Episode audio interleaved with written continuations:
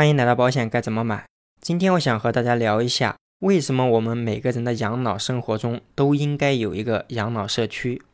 一提到养老，很多人想的是我们养老金是不是够用？是的，养老金够不够用，是我们养老生活的一个最基础的前提。很多人以为，当我们要养老的时候，我们的养老金够用，那还担心什么呢？如果你也有这样的想法，那建议大家听完接下来几期节目。就目前的大环境来看，不仅是我们隔十年八年就要面临养老生活的朋友，还是我们这些更年轻的，大家似乎对养老生活应该有的样子很陌生。接下来我给大家说一下我在看。小林漫画里面关于养老生活的一些介绍，有一些段子和大家分享一下。这里我说是段子，但是我觉得它更是源于生活的哲理。其中第一个让我印象深刻的漫画是这样的：因为老年生活寂寞，所以和电话诈骗犯聊了很久。在听节目的很多都是比较年轻的朋友，如果大家感触不深，我们可以想一想，我们距离上一次打电话给父母。已经有多久了？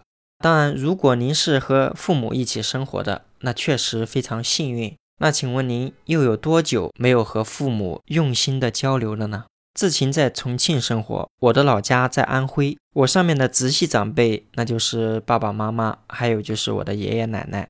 我父母这边每周我会单独的给他们打个电话，但因为我女儿的出生。所以，我们之间就有更多的联系了。一般通过我，每隔两三天还会开个视频。关于我爷爷奶奶这边，一般是一到两个星期打一个电话。那当然，工作忙的时候，我们沟通的频率会更低，因为工作的问题，因为生活的问题，我们有很多事情需要自己去管理。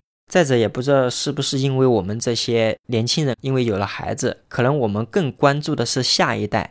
跟我们上一代的沟通越来越少，哎，这个时候我们的父母基本上都已经陆续要进入老年生活了，特别是在工作的时候，属于管理层或者是喜欢与人交往，很多人一下子从以前忙碌的状态变到现在直接退休的，再加上子女很少与我们沟通的情况下，老年人的养老生活很容易手足无措。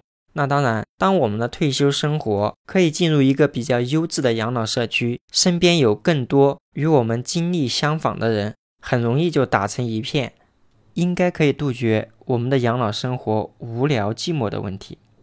第二个漫画有点俏皮，突然的剧烈心跳，以前是恋爱的感觉，现在是要急救的先兆。一旦上了年纪，我们的身体肯定没有年轻的时候那么好。当面临一些突发的情况，我们现在作为子女，能及时的出现在父母面前解决这个问题吗？